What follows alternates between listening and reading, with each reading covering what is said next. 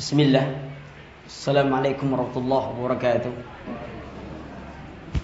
إن الحمد لله نحمده ونستعين ونستغفره ونتوب إليه ونعوذ بالله من شرور أنفسنا ومن سيئة أعمالنا من يهده الله فلا مضل له ومن يضلل فلا هادي له أشهد أن لا إله إلا الله وحده لا شريك له وأشهد أن محمدا عبده ورسوله لا نبي بعد اللهم صل على محمد وعلى آله وصحبه وبارك وسلم. ومن تبعهم بإحسان إلى يوم الدين وبعد. فإن خير الحديث كتاب الله وخير الهدى هدي محمد صلى الله عليه وسلم. وشر الأمور محدثاتها فإن كل محدثة بدعة وكل بدعة ضلالة وكل ضلالة في النار. ibu-ibu sekalian, ikhwan dan akhwati uh, alhamdulillah uh, pagi hari ini kita dipertemukan oleh Allah Subhanahu wa taala dalam majelis ilmu. Cuman saya agak mengoreksi sedikit pembicaraan protokol tadi. Ya. Nama saya tidak ada tambahan Al-Fadil, ya. Jadi diharapkan jangan biasa memberi tambahan Al-Fadil. Ya.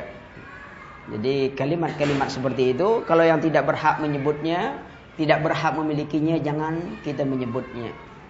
Ya. Jadi jangan disebut Al-Fadil. Ya, itu tambahan sebab bapak saya kemarin tidak membagi nama saya Al-Fadil Ali Ahmad. Tidak. Ya. Itu itu. Itu saja sedikit. Cuman hari ini awalnya saya menyangka hanya ibu-ibu yang mengaji. Gitu.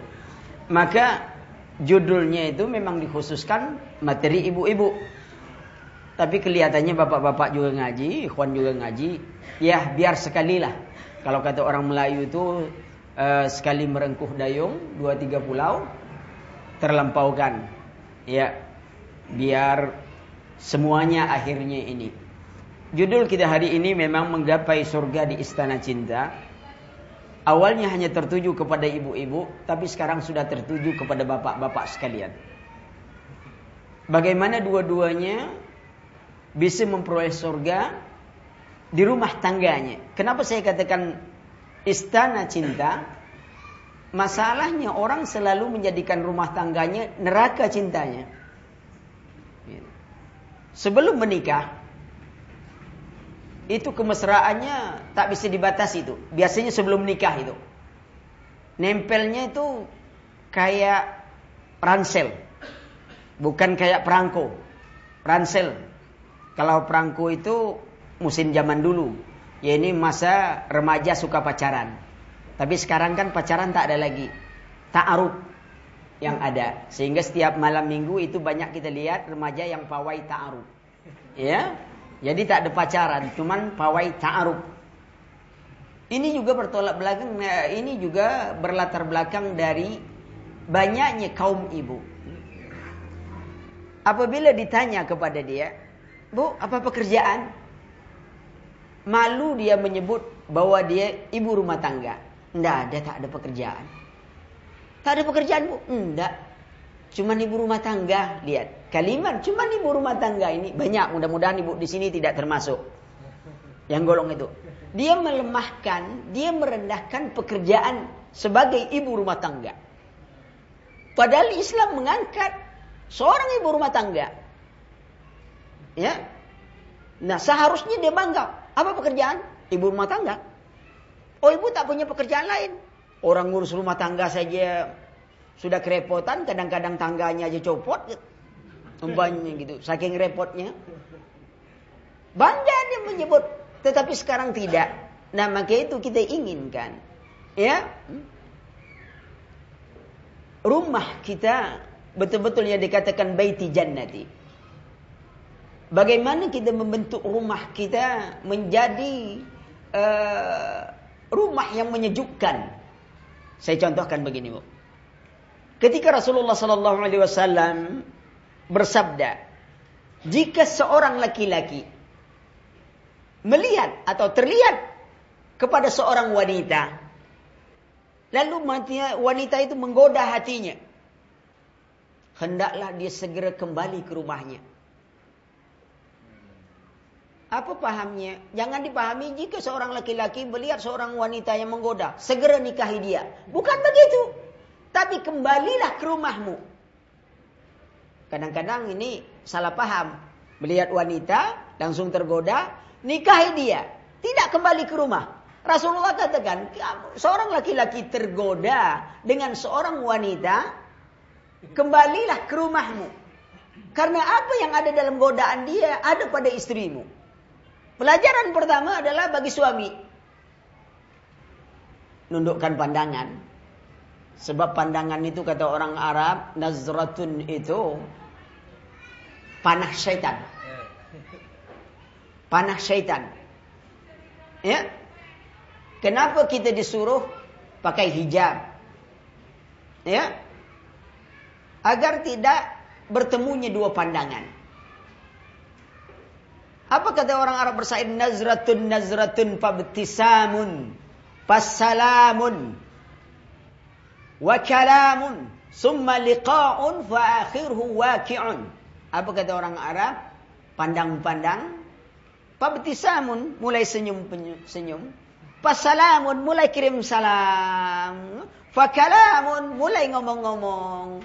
Summa liqa'un. Terjadi pertemuan. Wa akhirhu waqi'un. Kecelakaan. Dijaga oleh Islam. Nah, sekarang kita ingin meraih itu. Ya.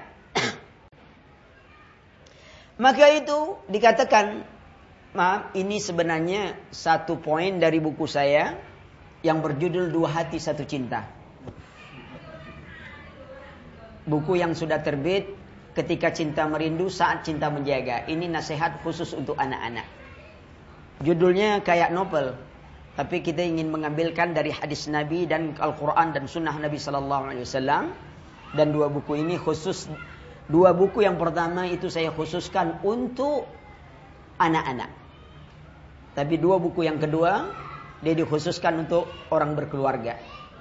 Dan yang ini. Nah ini buku adalah buku yang dikhususkan untuk yang belum berkeluarga.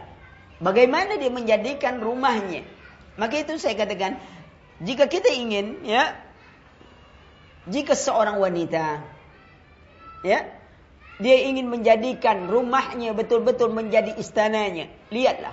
Ketika Allah mengatakan Allah Subhanahu wa taala berfirman wa qurna fi buyutikunna. Tinggallah engkau di rumahmu.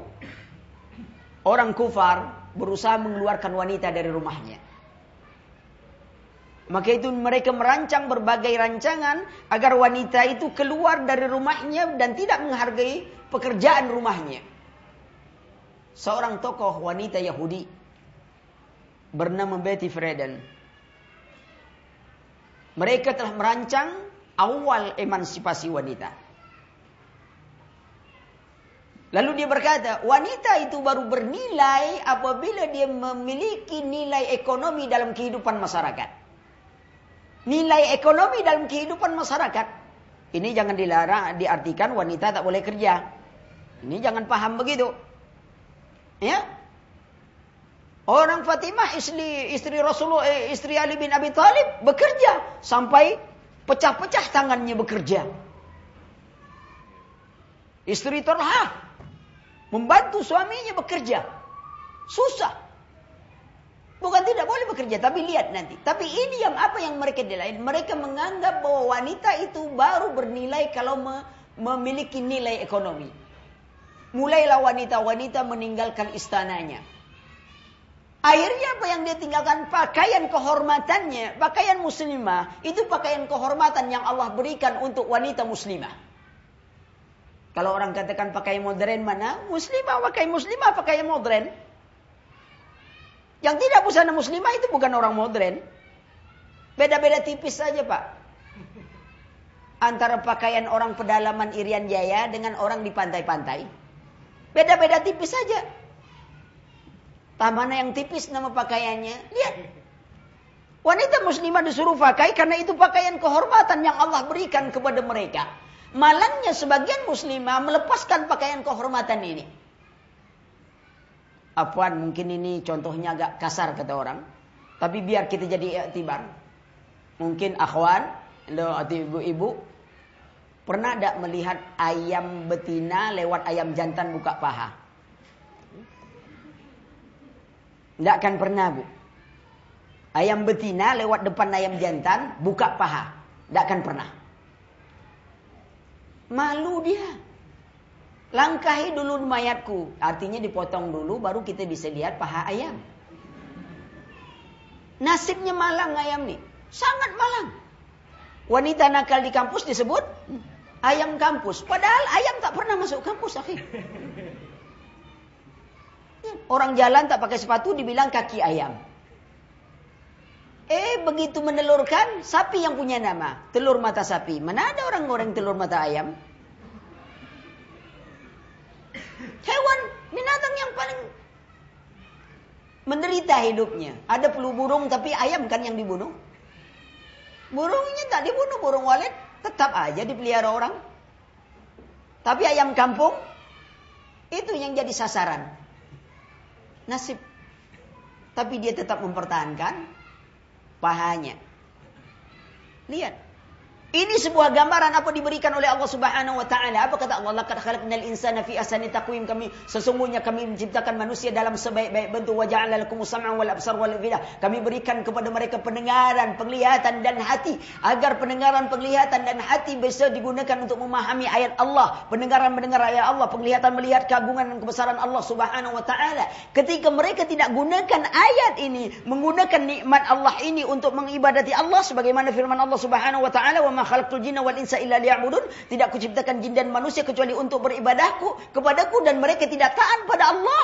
Summa radadnahu asfala sufilin. Kami turunkan derajat mereka pada derajat yang paling hina. Bagaimana hinanya? Allah Subhanahu wa taala katakan, "Wala qad zara'na jahannam katsiran minal jinni wal insi lahum qulubun la yafqahuna biha, wa lahum a'yunun la yubsiruna biha, wa lahum azanun la yasma'una biha. Ulaika kal an'am bal hum adall, ulaika humul ghafilun." Kami penuhkan isi neraka jahanam dari golongan jin dan manusia. Mereka punya hati tidak mau memahami ayat Allah. Mereka punya pendengaran tidak mendengar ayat Allah. Mereka punya penglihatan tidak melihat keagungan dan besaran Allah Subhanahu wa taala. Ulaika kal an'am, mereka seperti binatang binatang bahkan mereka lebih hina dari binatang yang paling hina.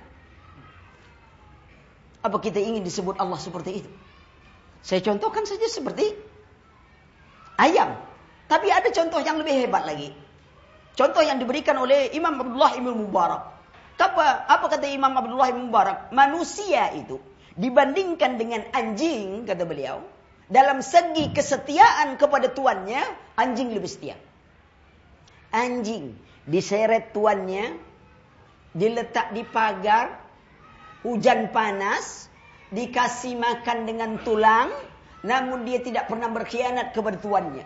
Dia tetap setia kepada tuannya. Manusia Ketika mereka lahir tidak memiliki kekuatan, Allah beri kekuatan. Ketika mereka tidak mendengar, Allah beri pendengaran. Tidak melihat, Allah beri penglihatan. Tidak bisa berjalan, mereka berjalan. Tidak punya ilmu, Allah beri ilmu. Tidak ada kekayaan, Allah beri kekayaan. Tapi setelah semua nikmat diberikan Allah subhanahu wa ta'ala, mereka berkhianat kepada Allah. Mereka tidak taat kepada Allah. Mereka tidak mau taat. Maka itu perhatikan. Bagaimana wanita muslimah membentuk dirinya ya betul-betul membentuk dirinya menjadi seorang wanita yang muslimah agar dia menganggap rumahnya itu akan menjadi istananya. Ya. Maka salah satu beberapa jalan bagi ukhti muslimah ya ingatlah karena seorang wanita salihah disebutkan oleh Rasulullah sallallahu alaihi wasallam, "Ad-dunya mata'un wa khairu mata'iha wa khairu mata'id dunya al-mar'atu salihah." Dunia ini perhiasan. Sangat indah. Sampai-sampai Rasulullah juga menyebutkan dalam sebuah riwayat disebutkan oleh Rasulullah sallallahu alaihi wasallam Ad-dunya hulwatun hadirah fa inna Allah ta'ala mustakhlifakum fiha fattaqud dunya فإن nisa fa inna awwala awwala fitnata bani Israil kanat fin nisa. Dunia seperti dedaunan yang sedap dipandang mata orang. Tertarik semua orang. Kadang-kadang orang punya satu ruko. Di sini ruko juga ya. Apa namanya? Ruko. Ya, saya ada pergi satu daerah agak lain namanya sedikit. Sebab da, setiap daerah bahasanya lain-lain, Pak. Kadang-kadang kita gunakan bahasanya di sini, ya. Di daerah lain lain maknanya. Ya. Banyak yang hal itu terjadi. Nah, maka itu perlu bahasa Indonesia. Tapi saya tidak bahasa Indonesia. Saya bahasa induk bahasa Indonesia. Bahasa Melayu kan bahasa induknya. Jadi biar saja. Mudah-mudahan asal jangan lari-lari saja bahasanya sudahlah. Ya. Perhatikan bahwa dunia perhiasan tak ada orang tak tertarik kepada dunia. Semua orang tertarik. Dapat satu ruko, mereka cari lagi, dapat lagi, cari lagi. Lalu apa kata Imam Syafi'i? Orang yang paling kaya itu orang yang selalu merasa cukup dengan apa dibagikan Allah. Apabila mereka tidak merasa cukup dengan yang sedikit, maka yang banyak dia tidak akan pernah bersyukur. Wanita perhiasan yang terindah. Rasulullah sallallahu alaihi wasallam juga sebutkan, "Maukah engkau? Maukah kalian aku beritahukan tentang sebaik-baik simpanan?" Ini bukan artinya suruh mencari wanita simpanan. Ini jangan salah paham pula lagi mentang-mentang ada uh, simpanan yang paling baik. Apa itu simpan yang paling baik itu yaitu istri yang solehah. Diam-diam kita cari istri yang solehah supaya ada simpanan. Satu sudah ada tapi ada simpanan yang lain tiga. Nah, ini bukan itu maksudnya. Ini selalu salah paham nanti ini. Ya? Bukan disuruh cari simpanan. Tapi pembendaharaan yang terbaik dimiliki oleh seorang laki-laki adalah seorang istri yang solehah. Subhanallah. Coba bayangkan, Pak. Ini kalau yang belum uh, kalau yang belum nikah jangan bayang-bayangkan. Ya. Ini sebenarnya materi untuk yang sudah nikah. Coba bayangkan, Pak. Ini bayangkan aja dulu, Pak. Saya tak tahu apakah ibu-ibu pernah melakukan ini atau bukan. Ya. Saya contohkan lagi nih.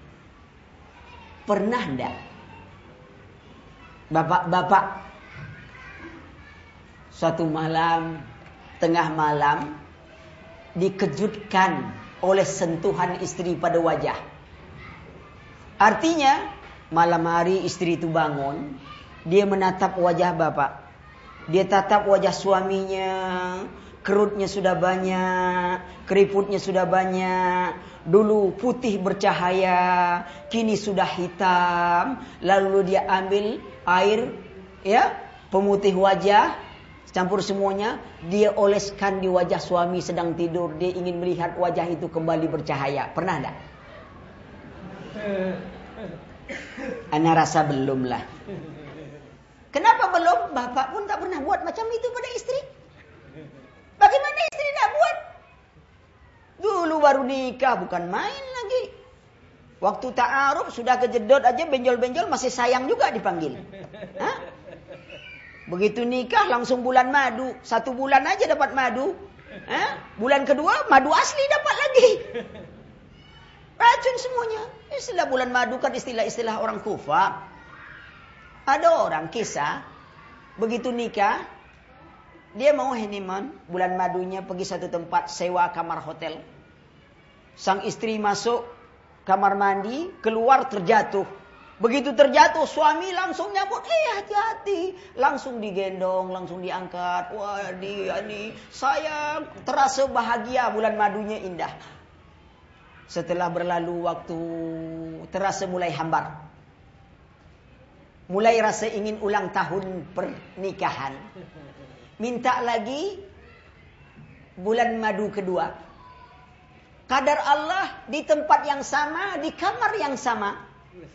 Terjadi kejadian yang sama juga. Apa itu? Baru keluar dari dari kamar mandi terjatuh. Sang istri mengharapkan seperti bulan madu pertama. Tapi sekarang lain jawabnya. Udah tua masih kayak gitu juga ya. Tak bisa jalan baik-baik apa. Sampai jatuh-jatuh kayak gitu. Istri termenung. Oh, ternyata bulan madu itu cuma sebulan saja dulu yang ini. Setelah itu tak ada madu lagi. Lihat. Pak, Lihat Rasulullah. Ketika beliau berumur sudah 50 tahun. 50 tahun umurnya. Rasulullah tidak malu tiduran di paha Umul Mukminin Aisyah sambil mengulang bacaannya. mengulang Al-Quran di paha istrinya. Tapi hati-hati jangan sembarang buat sekarang. Maaf ya, kadang-kadang sebagian istri korban sinetron. Kalau kita berubah langsung mendadak berubah baik, itu bisa dicurigai. Jangan-jangan ada simpanan tau. Saya contohkan beginilah.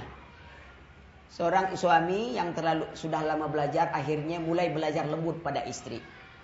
Sebab kata Rasulullah, wanita laki-laki yang terbaik itu adalah orang yang paling baik kepada keluarganya. Orang yang paling lembut kepada istrinya. Dan aku kata Rasulullah adalah orang yang paling baik kepada keluargaku. Kita sudah dengar itu mulai ingin baik. Sebab selama ini mungkin belumlah baik sekali. Kita tahu istri itu hobinya makan martabak Mesir. Umpamanya. Kenapa waktu balik pengajian itu tak dibelikan sedikit martabak Mesir? Dulu bukan main. Waktu ta'aruf, makan kelapa saja, satu berdua. Ah, dengan alasan cinta, padahal tak punya uang. Makan satu berdua, sekarang belikan. Pulang ngaji, Assalamualaikum, istri, adik, terserahlah apa panggilan ya. Masing-masing punya panggilan kesayangan ya. Terserah. Ini ada martabak Mesir. Tentu hati istri itu senang itu berbunga-bunga. Tapi begitu dia buka martabak Mesirnya tidak segimpat lagi sudah hancur. Istri bilang mas kok martabak Mesirnya tak kayak dulu mas maaf deh Mesir sudah kena demon jadi martabaknya juga ikut hancur sekalian yuk Kembali kita katakan bagaimana seorang wanita yang begitu mulia disebutkan bagaimana wanita menandakan wanita itu mulia cukuplah tandanya wanita itu mulia dia dipilih karena agamanya. Itu menunjukkan keutamaan wanita soleha. Tapi kan sedikit wanita yang ingin menjadi wanita soleha. Nah, bagaimana seorang wanita soleha menjadikan rumahnya ya sebagai istana tempat meraih surganya. Pertama dia harus paham. Apa itu? Bahwa suaminya itu adalah surga dan nerakanya. Seorang wanita datang kepada Rasulullah melaporkan. Lalu Rasulullah katakan bertanya kepadanya. Bagaimana engkau? Apakah engkau sudah bersuami? Iya. Apakah engkau tahu kedudukanmu di hati suamimu? Suruh tanya di mana kedudukanmu di hati suamimu. Bayangkan di antara wanita yang uh, di antara wanita yang terbaik itu kata Rasulullah. Yang wanita ahli surga itu dia tidak dapat tidur. Ketika dia merasa dia telah melakukan kesalahan dan dia tidak mendapat tidur kecuali dia telah mendapatkan maaf dari sang suami. Subhanallah, Pak. Kalaulah ya. Kalau gitu. Sebenarnya kita tak boleh berkalau. Ya, seandainya lah kita memiliki seorang istri. Maaf nih bu, saya bukan menyinggung ibu-ibu. Nanti entah, insya Allah ada bab untuk nyinggung bapak-bapak, insya Allah. Ini ibu-ibu dulu. Ibu-ibu dulu. Ada sebagian ibu-ibu, akhwat, yang hobi menanam bunga. Sangat hobi. Tak dilarang, tapi bunga itu saking sayangnya setiap hari dilap terus dilap sehingga bunga ini sudah kayak bunga plastik. Tak ada debu sedikit pun di bunga itu. Satu ketika temannya datang, eh ini bunga plastik dari mana? Dengan bangga sang ibu mengatakan, oh enggak ini bunga asli. Kok jadi mengkilat seperti ini? Iya, setiap hari saya periksa, jangan sampai ada debu. Saya rasa suami malang tuh kalau tak dapat lapan gitu. Betapa malangnya sang suami. Tak pernah dielap oleh sang istri sedikit pun. Mas, ini mas, berpulang kerja mas. Ini wajahnya kok hitam-hitam kayak gini. Ya, supaya mengkilat. Cuman masalahnya mungkin istri tak mau buat gitu. Karena dia tahu suaminya kalau wajahnya mengkilat. Dia akan cari tambahan yang lain lagi masalahnya. Itu yang masalah yang timbul. Jadi jangan disalahkan istri juga. Itu ibu-ibu tuh. Bapak-bapak lain lagi bu hobinya. Apa? Hobi bapak-bapak tuh tahan berpanas-panas bersama ikan. Mancing ikan. Bayangkan itu dia tahan dua jam, tiga jam. Duduk mancing ikan. Ikan tak dapat. Padahal kalau pancing itu tak dimakan ikan. Terjun aja di dalam sumur kolam tuh matikan karena bau badan dia. Tidak pernah dia mengapakan istrinya. Kalau dia beli pancing, mahal bu. Pancing itu bukan murah-murah. Jutaan. Kenapa dia tidak berpikir belikan sedikit perhiasan untuk istrinya yang jutaan juga? Lek, ini ada sedikit. Belikan. Ini selalu alasan mas. Tolong belikan saya emas lah sedikit. Apa tidak cukup emas yang sudah besar kayak gini? Gitu. Sebesar-besar ini emas. 50 kilo lebih deh. 80 kilo masih perlu juga emas yang lain lagi. Itu bukan alasan. Lalu bagaimana dia akan menjadikan? Nah, ketika istri. Nah, pertama tadi istri melatu memahami mana kedudukannya di hati suaminya. Untuk itu sering ada nasihat para ulama kita, wahai para istri. Apa yang menghalangi kalian untuk menyambut kedatangan istri kalian dengan sedikit berdiri di depan pintu, lalu menyambut tangannya, menyalaminya, lalu mendoakan keselamatan bagi dirinya dan mendoakan mendoakan keberkahan hidupmu. Jarang, Pak. Jarang sekali. Umpamanya, Pak, kita pulang kerja, lalu istri itu sudah berdiri di depan rumah ini, istri sudah berdiri di depan rumah. Assalamualaikum, waalaikumsalam. Baunya pun sudah harum. Hah? Ini yang rahasia kenapa Rasulullah katakan, ya? segera ke istrimu. Satu rahasianya, bagaimana membuat suami itu segera pulang ke rumah, maka istri berhias. Berhias untuk suami. Ketika suami itu melihat wanita lain, dia terpikir rumahnya. Bahwa apa yang ia dapat di rumahnya, melebihi dari apa yang terpandang ini fitnah. Dia segera kembali. Maka itu apa caranya? Berhias istri. Kadang-kadang ya mungkin saya tak tahu apa nasib sebagian istri tak mau berhias. Disuruh suami berhias lah. Sudah, dah tua. Ngapa lagi berhias-hias? Ya. Sudah tua. Ah, baru sibuk berhias setelah mendengar berita bahwa suami mau poligami. Ah, baru mulai sibuk. Ya. Padahal harus awal buat ini lihat Rasulullah Subhanallah Rasulullah Sallallahu Alaihi Wasallam ajarkan suruh pulang. Maka itu seorang ibu ada menasihati anaknya yang sudah menikah. Wahai anakku, engkau telah berada di tengah orang yang asing. Suamimu adalah orang asing bagimu. Cobalah engkau jaga hatinya agar semakin dekat kepada dirimu. Jauhkan dari hidungnya ketika tempat beristirahat dia akan beristirahat, jauhkan dari hidungnya segala bau yang tidak menyedapkan. Singkirkan semua kebisingan darinya. Sambut dia dengan senyuman. Subhanallah. Anak tak tahulah ya.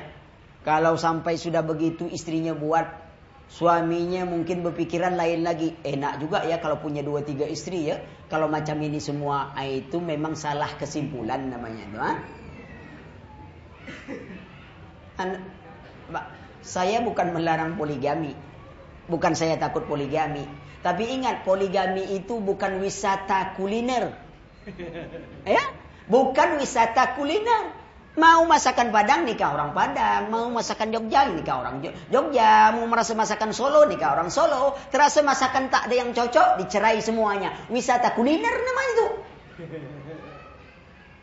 Tapi berpikir apakah dia akan menambah ketakwaan kita kepada Allah? Kadang-kadang ada pepatah Melayu, jangan mengharapkan hujan di langit, air di tempayan ditumpahkan.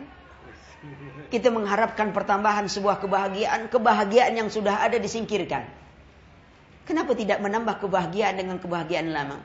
Kenapa kita katakan kepada sang istri, istriku, saya sudah jatuh cinta lagi. Kepada apa?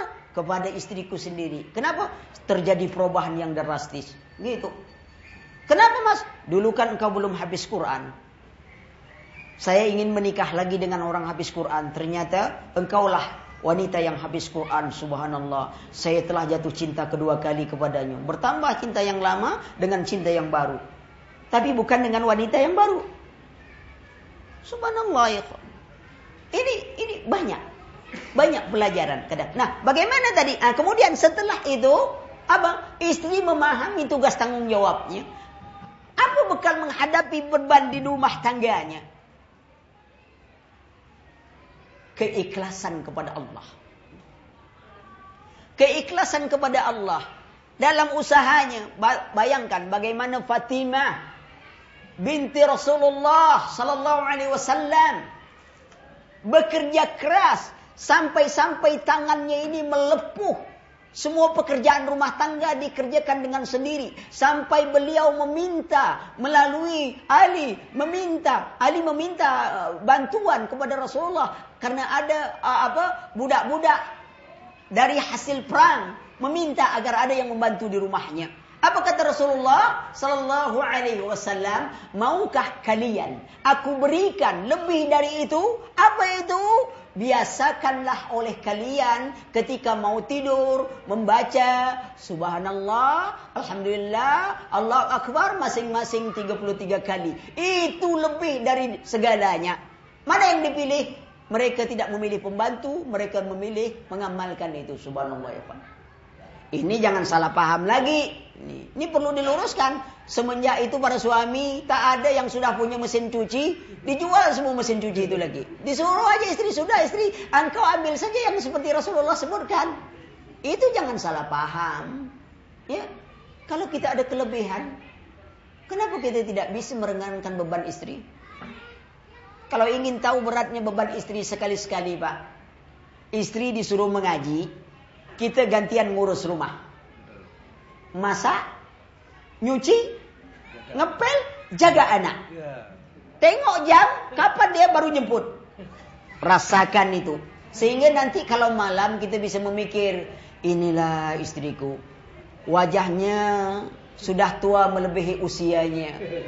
Karena keletihannya mengurus anak, meladeni. Lalu setelah bangun malam, kita mendoakan kebahagiaan untuk istri. Semoga dia istiqamah dalam ketaatannya. Semoga tetap menjadi istri yang soleha. Semoga dia menjadi surga, eh, menjadi bidadari tidak hanya di dunia kita. Dia juga menjadi pemimpin bidadari di akhirat kita. Subhanallah. Kadang-kadang saya katakan para suami selalu menyimpan foto istri dia dalam dompetnya. Yang malangnya istri pun merasa bangga. Fotonya dia berada di, di dalam dompet suaminya. Padahal dompet itu selalu letaknya di belakang cek kantong celananya. Eh? Selalu didudukkannya mukanya tuan, didudukkannya. Eh? Bangga juga dia. Bilang ada suami itu, Mas, tak salah bawa dompet saya mas. Ketika mas mengenang saya, Cobalah masukkan kenangan itu dalam doa mas setiap waktu. Itu yang paling saya harapkan. Tak ada kenangan yang terbaik. Ketika kita mengenang orang yang kita cintai, lalu ia kita masukkan dalam doa dan harapan beda. Pernah tak kita mendoakan para istri? Atau istri mendoakan para suaminya? Bukankah kalau dua orang muslim saling mendoakan itu doa yang makbul? Seorang muslim mendoakan saudaranya secara rahasia itu salah satu doa yang makbul. Sekarang pernahkah kita mendoakan istri kita? Salat, kita doakan. Mungkin belum ada perubahan. Kita ingin istri kita bercadar, ya? Kita ingin istri kita bercadar, boleh. Ya. Tapi jangan sampai salah paham. Kadang-kadang orang memerintahkan sesuatu dengan paksaan, akhirnya bukan kebaikan yang datang. Kita lihat ada wanita yang bercadar, ada tidak bercadar. Cuman saya perlu pahamkan, ya, ini biasanya ya, jangan sampai terjadi hal yang tak kita keinginkan. Baik itu di majelis talim atau di mana pun, kadang-kadang selalu kita berkumpul tuh yang bercadar bercadar saja, yang jilbab besar jilbab besar saja, yang jilbab kecil jilbab kecil saja. Kenapa? Kayak kayaknya ada game. Seolah-olah cadar itu membuat dinding pemisah antara setiap akhwat. Kenapa tidak saling menasehati, saling mengingatkan dengan kelembutan? Kalau ini belum bisa, yang ini sudah bisa, saling menyokong satu sama lain, ini kemampuannya, belajar memberi uzur atas kesalahan ikhwan atau akhwat kita. Karena kesalahan kita hari ini adalah kita tak pandai mencari uzur kesalahan kawan. Kalau tak ngaji, dia sudah dua minggu tak ngaji, mulai kita ngomong. Oh itu dunia saja sekarang tuh. Kemarin ada dia tuh tak ngaji-ngaji. Ah itu bahaya tuh. Mulai cerita. Setan pun masuk. Coba kalau dia tak ngaji. Kenapa dia tak ngaji sudah tiga minggu nih? Ya. Tiga kali pengajian dia tak pernah datang. Mungkin ada halangan dia sekarang ini. Ya. Kalau perempuan mungkin dia lagi halangan. Ya. Semuanya ditanya. Sehingga dengan demikian kita oh mungkin ada halangan, mungkin lagi kesulitan. Kalau gitu habis pengajian nanti kita jenguk dia ke rumahnya. Kenapa kita tidak jenguk dia ke rumahnya mana tahu dia kesusahan, keluarganya apa ini. Begitu juga ikhwan. Karena ini adab kita. Adab Islam. Nah, ingat, yang pertama lagi jadilah diri seorang mukminah, jadi seorang muslim yang salihah, yang taat ibadah kepada Allah Subhanahu wa taala. Ini cara yang pertama untuk menggapai istana, menggapai surga di rumah tangganya. Kemudian dia menjadi istri yang menjunjung tinggi ketaatan. Sebagaimana disebut Allah Subhanahu wa taala fas-salihatu qanitatun hafizatun lil ghaibi bima hafizallah kata Allah Subhanahu wa taala dalam surah An-Nisa ayat 34 Allah katakan wanita atau istri-istri salihah adalah yang taat lagi memelihara diri mereka ketika suami mereka tidak ada. Dia jaga kehormatannya.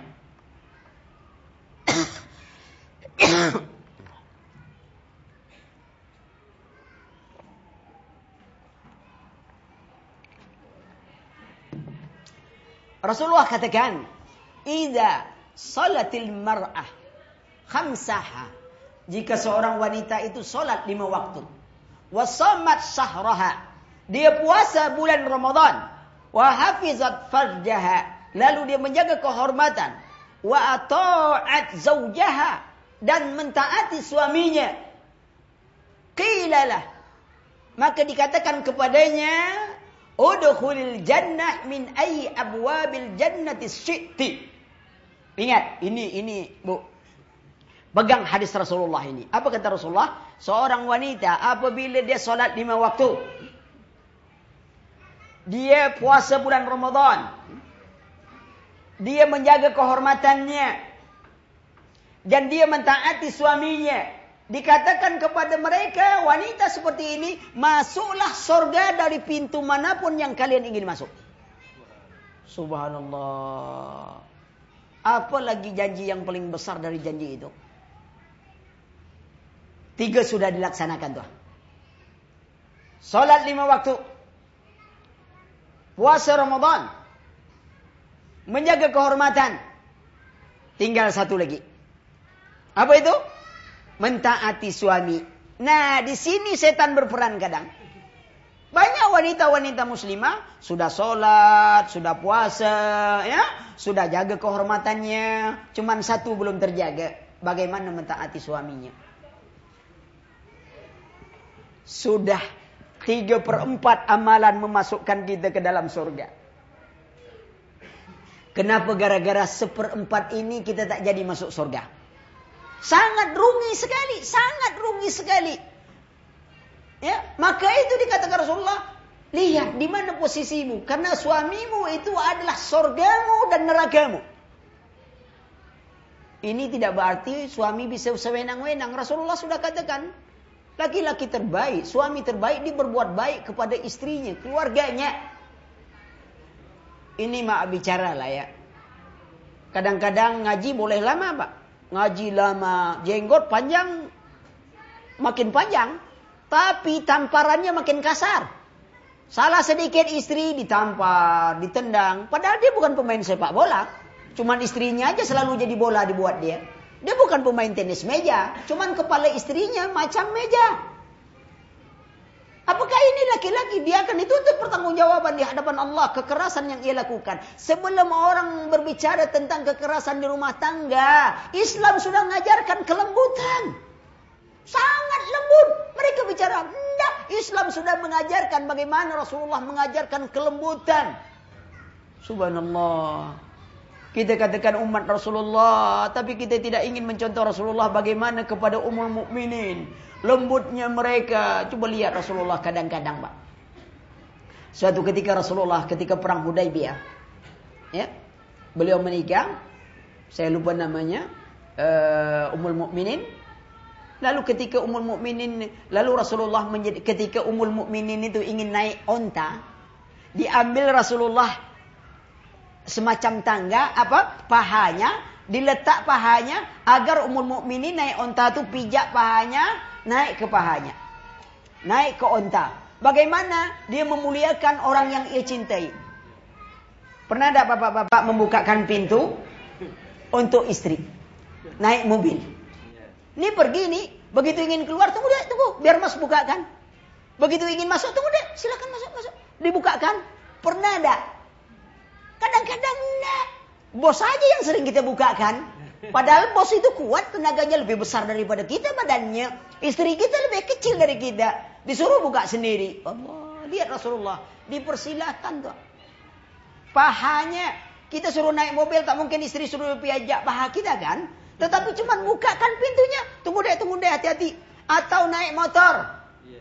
Naik motor, gitu ada helm. Tunggu dulu, naik dulu. Nih, mas pasangkan helm. Dipasangkan. Sebelum bunyi tak, belum boleh dipakai. Gitu kan. Dipasang. Gitu. Istri itu terasa tersanjung. Itu baru istri yang tersanjung itu jadinya. Ini enggak. Mas pasangkan. Wah, sudah punya anak empat masih minta dipasangkan juga. Ada.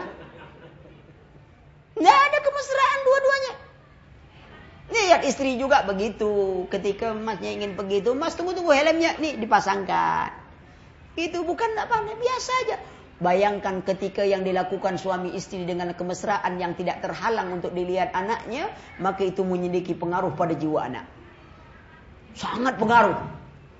Ini yang dilihat anak bertengkar terus. Akhirnya anak bertengkar juga. Kita mau marah anak. Kita yang mencontohkan dia.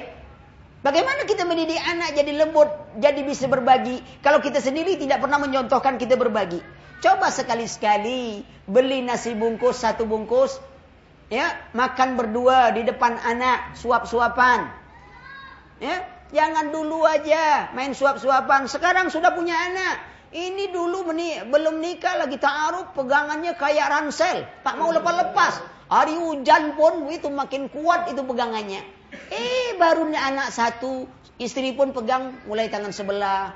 Anak dua mulai baju suami. Anak tiga, celana suami dipegang. Anak empat, tak pegangan lagi. Suami pun tak peduli. Di mana jatuh, jatuh istrinya, jatuhlah di situ. Seharusnya semakin banyak anak, pegangnya makin kuat. Karena itu halal.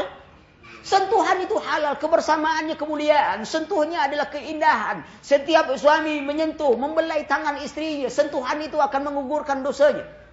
Subhanallah. Habis suami malas, malu. Apa nengok istri tu makin tua, ya? Waduh, makin tua istriku. Ah, mulailah tu mata mandang ke lain. Hmm? Bela dia.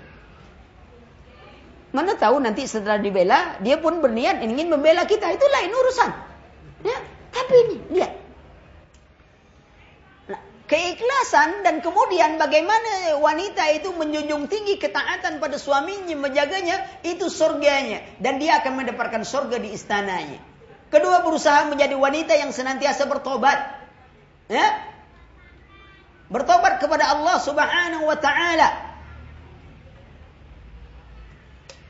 Malam oh, resep hidup. Ketika kita bangun, Syukurilah nikmat hidup yang Allah berikan.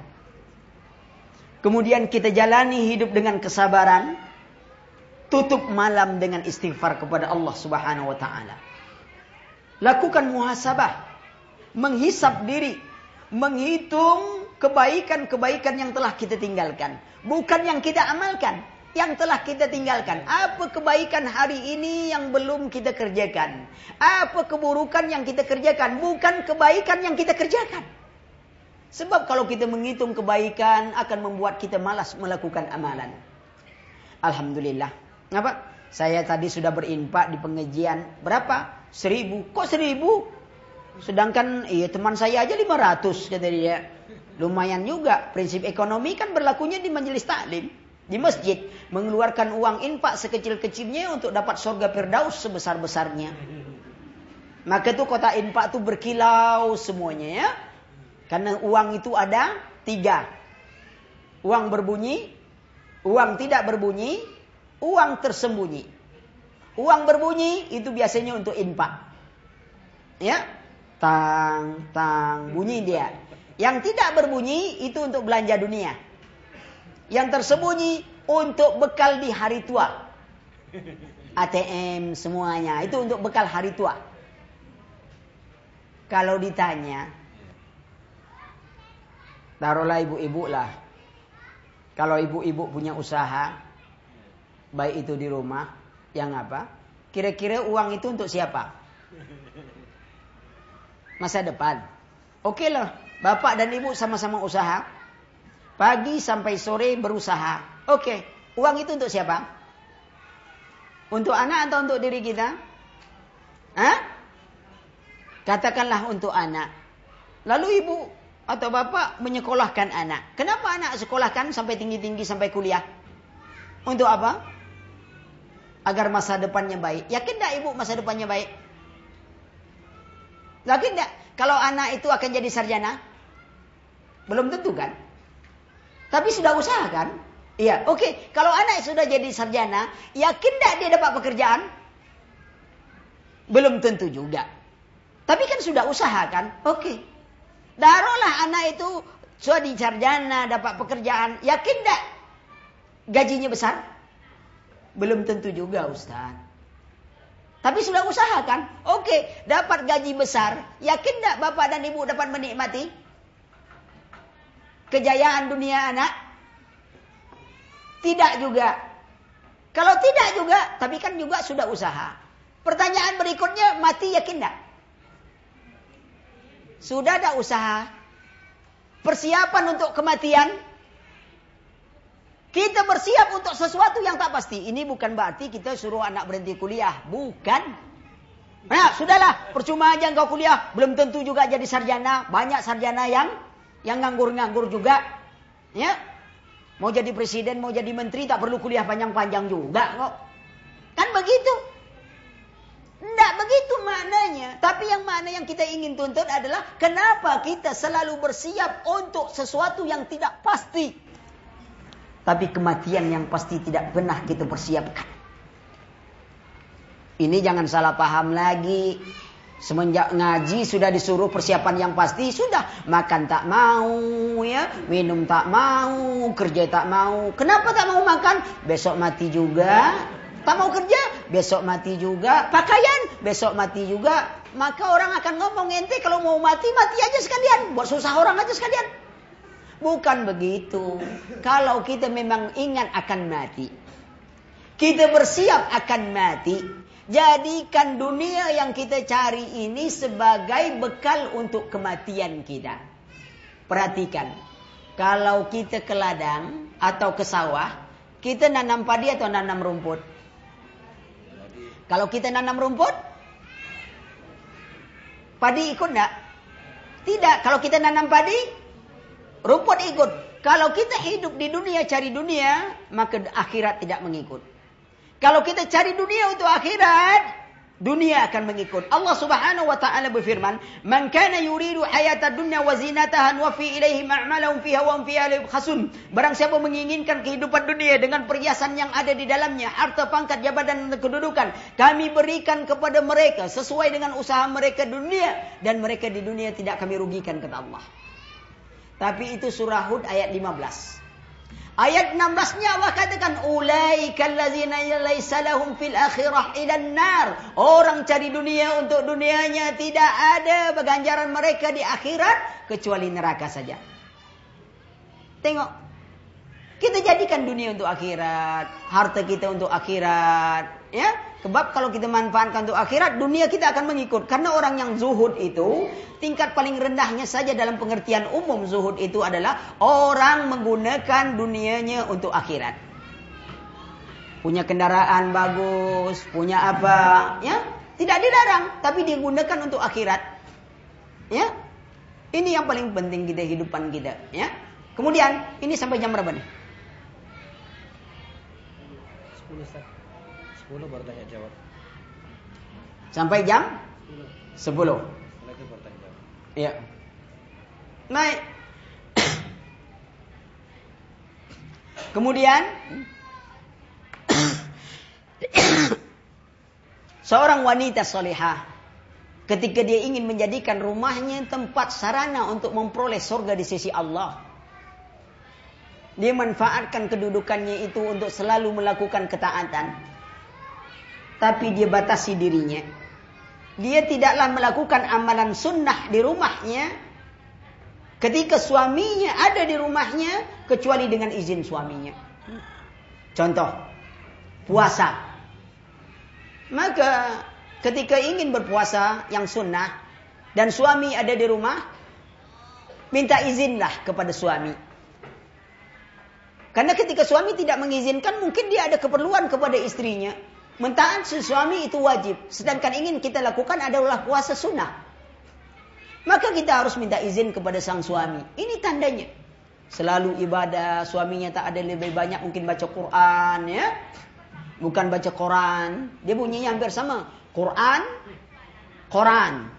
Jadi itu kalau salah-salah baca anak mikir, "Bu baca apa?" Quran. Quran apa Quran nih bacaan ibu nih? Kalau bunyi-bunyinya kayak Quran, tapi apa bu? Quran. Oh Quran, bukan Quran gitu, ya? Bukan, ya? Apalagi hobi baca majalah ribah. Ada tak bu majalah ribah? Majalah gosip, tuh ribah namanya tuh. Bahasa kini disebut gosip. Gosip tuh ribah. Kita ikut baca itu, kita nonton acara itu, berarti kita juga termasuk orang yang suka ribah. Tinggalkan itu. Gak ada kepentingan kita urusan seperti itu. Karena pengaruh tontonan, pengaruh ini, ya sangat merusak. Coba kalau di suami kerja, anak-anak apa, ya Ibu-ibu buat majelis. Maaf bu, saya bukan nyontohkan apa. Mudah-mudahan di sini di situ ya. Di sini begitu juga. Kalau kita di sana juga ada majelis taklim ibu-ibu itu biasanya setiap hari Rabu. Itu yang hadir ibu-ibu setiap Rabu itu tak banyak, sekitar 300-400 orang. Setiap taklim. Dan ibu-ibu punya majelis, uh, punya uang sendiri, apa sendiri. Mereka ingin melaksanakan daurah sendiri boleh. Mereka ingin bantuan sosial, kegiatan sosial mereka buat sendiri. Sebab mereka ramai. Sudah itu mereka juga buat ada kan apa eh, bakti sosial juga mungkin nanti ada belajar tahsin di masing-masing tempat ibu-ibu itu yang tua-tua. Saya contohkanlah di rumah saya itu ibu-ibu yang tahsin saja itu dalam satu minggu itu hampir 150 orang. Bukan saya ngajar bu, bukan saya ngajar, istri saya ngajar. Dibuat kelas, kadang-kadang ada ibu-ibu yang umurnya sudah 50 tahun ya, ada yang sudah 60 tahun. Yang menakjubkan di antara mereka tuh ada yang sudah mulai hafal juz amma. Umurnya sudah tua. Semangat dia belajar. Ada yang masih mau merangkak belajar, tapi dia terus belajar terus karena gigi itu sudah tak ada lagi. Nyebut shin itu tak bisa sangkut lagi. Balik-balik shin terus apa? Apa boleh buatlah. Gigi itu tak bisa sangkut. Dipasang pun gigi palsu, terlalu kuat tekan keluar pula. Hah? Jadi terpaksa. Tetapi semangatnya itu yang penting tuan. Nah, isi waktu. Bermanfaat hidup. Dan itu dinilai. Seorang yang belajar Quran. Dengan susah payah dapat dua ganjaran. Ganjaran dia belajar Quran, ganjaran kesusahannya. Bayangkan itu. Tetap belajar. Tak ada nama macam Ada ya, ada yang akhwat-akhwat juga yang pandai ngajarkan ibu-ibu tidak hanya sekedar taklim ya, penambahan ilmu ya. Isi waktu-waktu kita dengan hal yang bermanfaat dalam hidup kita. Ingatlah, ketika Allah masih memberikan kesempatan kita untuk beramal, maka segerakanlah amalan. Karena orang-orang yang suka menunda amalan, tanda kelemahan hati dan jiwa mereka. Sungguh, kalau sekiranya kita dikalahkan oleh setiap orang dengan dunianya, maka kalahkan mereka dengan akhirat. Kenapa kita sudah dikalahkan dengan dunia, kita tidak pernah mengalahkan orang dengan akhirat? Kita kalahkan mereka dengan akhirat. Ketika setiap orang berusaha mendekatkan diri dengan orang-orang yang ia cintai. Mereka berusaha mendekatkan diri dengan para pembesar. Kenapa kita tidak berusaha mendekatkan diri dengan yang maha besar? Dengan Allah subhanahu wa ta'ala. Karena dengan mengingat Allah kita akan mendapatkan ketenangan hidup.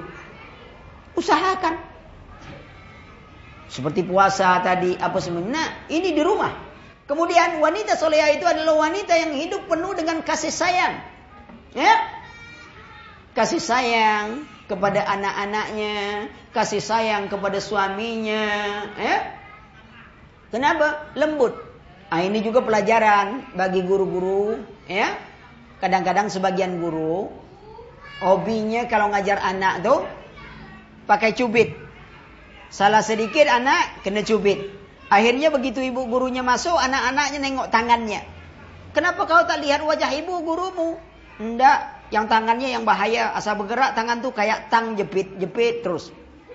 Saking lamanya hobinya mencubit, akhirnya anak muridnya nengok mukanya kayak tang.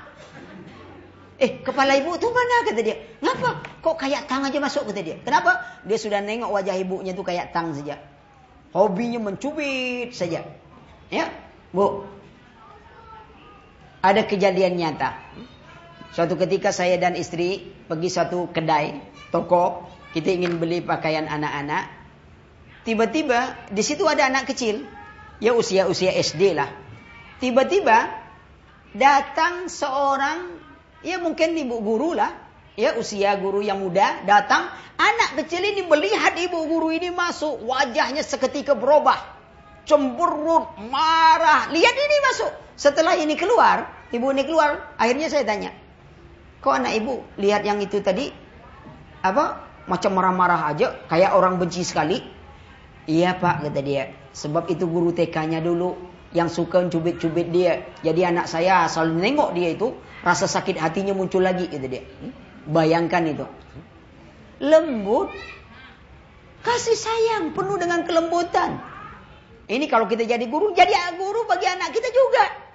Kadang-kadang kita saking ingin semangat ngajar anak, dia tak baca ikro, cepat saya cubit kamu. Padahal kalau sholat umur berapa tahun disuruh sholat? Tujuh tahun. Dipukul umur berapa tahun? Sepuluh tahun. Kita baru aja tak baca ikro umur tiga empat tahun sudah kena cubit anak. Memangnya baca ikro itu lebih tinggi dari sholat apa?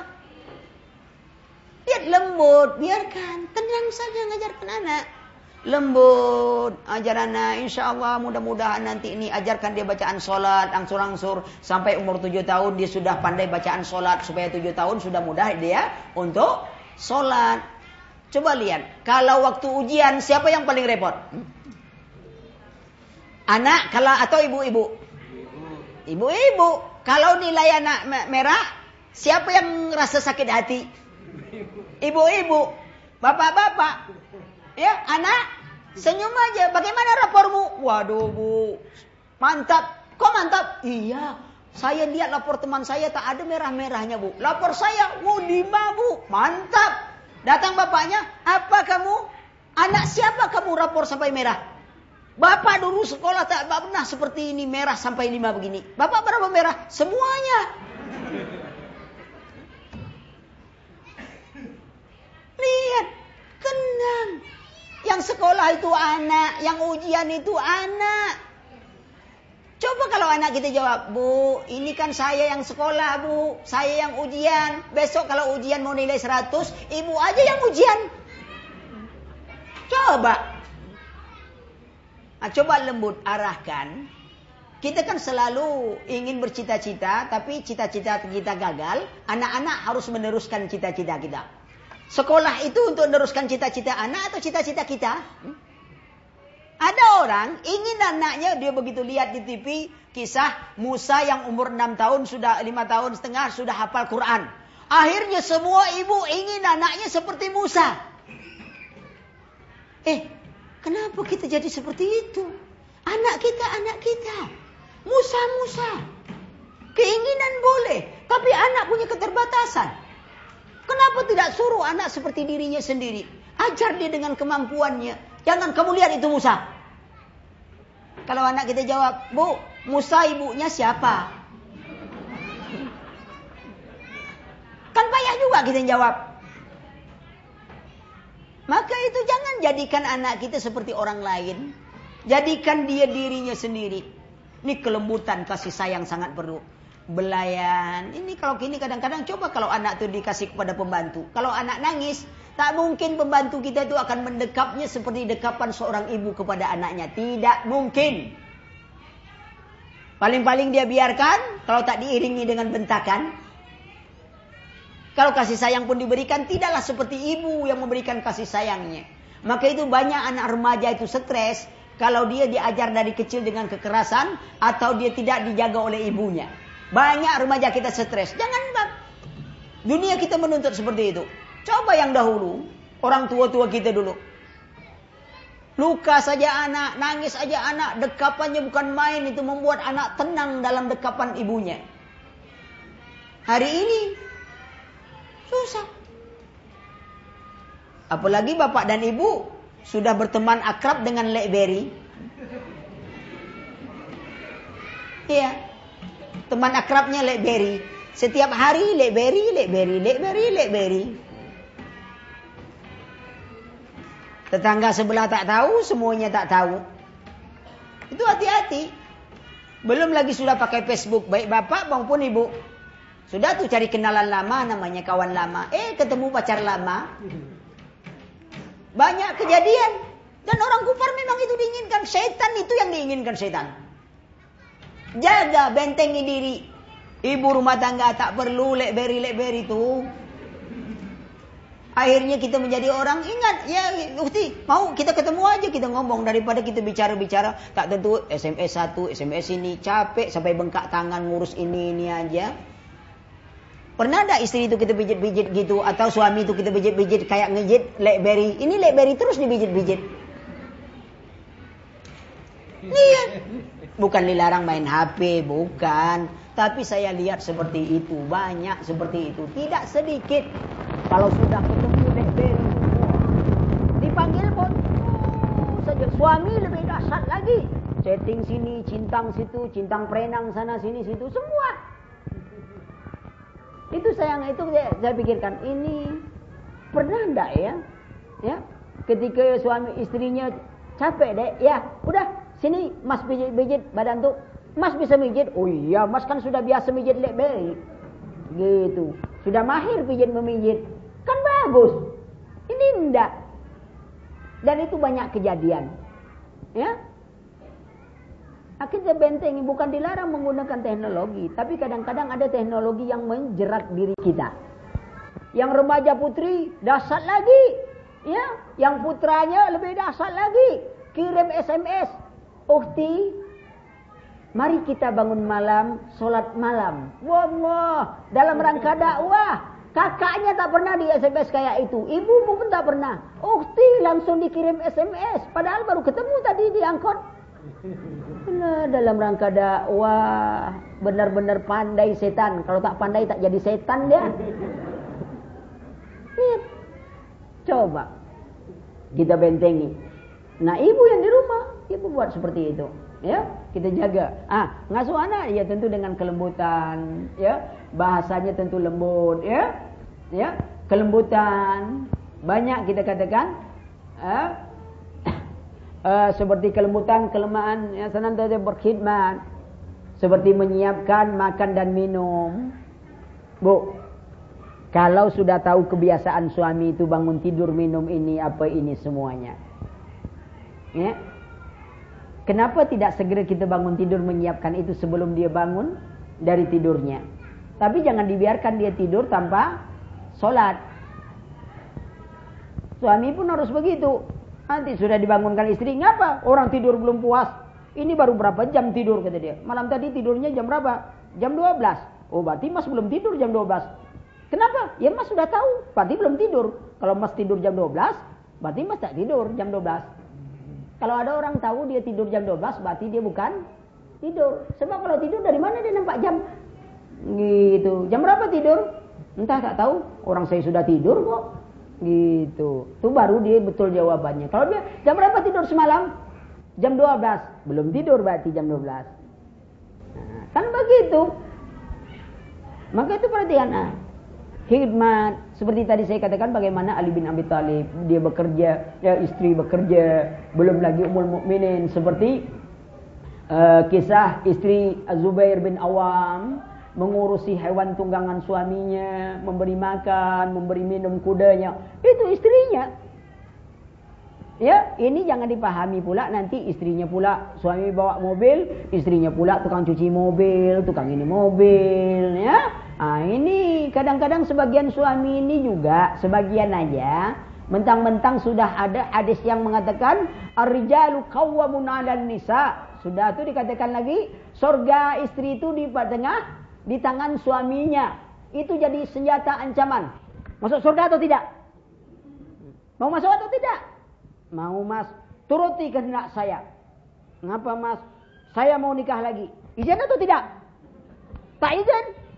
Durhaka. Masuk neraka. Enak saja ngomong. Memang itu jadi senjata. Apa Rasulullah sudah jadikan itu sebagai senjata? Lebih hikmah, lebih hati-hati. Maaf bu, saya nyontohkan bukan apa. Banyak kadang-kadang sebagian suami. Talak itu jadi senjata bagi dia. Pak. Oh kamu tak patuh sama saya ya? Saya cerai kamu baru tahu. Gitu. Memangnya cerai itu boleh dimain-mainkan? Tidak boleh. Hal yang tak boleh dimainkan talak itu bisa jadi langsung yang ditakutkan talak jatuh cinta datang. Itu kata Melayu. Jatuh talak cinta pun datang. Malangnya itu talak tiga. Bayangkan, jangan coba-coba mainkan sembarang-sembarangan itu. Jadikan ancaman. Banyak. Saya kadang-kadang ada dapat laporan, maaf bicara kadang istri, ya, istri, wanita, ya, oh, yang istri-istri lapor pada istri saya, ini permasalahannya, nanti istri saya laporkan ini, apa, suaminya hobinya sedikit ngancam, sedikit ini ngancam cerai, akhirnya istrinya sudah tak tahan lagi Ustadz, sampai saya mengatakan, baik, ceraikan aku, ah, suaminya pula ketakutan, ya, tapi bagaimana cerai tidak kami Ustadz kata dia. Ini sudah ancam-ancaman Ustaz. Dan akhirnya saya mengatakan jadi. Ah istri suami saya pula jadi takut kata dia. Coba jangan jadikan subhanallah. Sering saya katakan begini. Laki-laki suami istri kan bagaikan pakaian. Hunna libasul lakum wa antum libasul lahunna. Istrimu pakaianmu dan engkau pakaian mereka. Fungsi pakaian untuk apa? Menutupi aurat. Coba bayangkan kalau ada istri ceritanya jelek suami saja. Kemudian ada suami ceritanya jelek istri saja. Kalau pergi kondangan apa kata orang? Eh, mau tahu tak keluarga terburuk di dunia? Eh, kok kamu nuduh-nuduh keluarga terburuk? Coba nanti tengoklah. Begitu datang sepasang suami istri, itu keluarga terburuk dunia. Dari mana engkau tahu? Coba kau tanya pada suaminya, siapa yang wanita paling jelek? Mesti istrinya. Coba tanya juga laki-laki paling jelek, mesti suaminya. Jadi yang berjalan itu dua wanita, dua manusia paling jelek di dunia. Coba kalau sang istri menutupi aib, kekurangan sang suami, suami juga menutupi kekurangan sang istri, maka mereka berjalan dalam keadaan tengok tuh keluarga. Tak ada kekurangan sedikit pun di antara mereka itu. Kalau engkau cerita, tanya, tak ada cacat suaminya, Tanya istri, tak ada cacat istri dan suaminya. Mereka datang dalam keadaan baik. Subhanallah. Saling menutupi. Inilah di antaranya. Sebenarnya banyak lagi. Tapi saya nama jam 10. Kita berhenti sampai jam 10 saja. Ya. Jangan biasakan untuk korupsi waktu. Ya. Selebihnya untuk tanya. Wah, ini banyak betul pertanyaan nih. Ya. Saya rasa dulu subhanakallahumma wa bihamdika asyhadu an la ilaha illa anta astaghfiruka wa atubu ilaik. Assalamualaikum warahmatullahi wabarakatuh.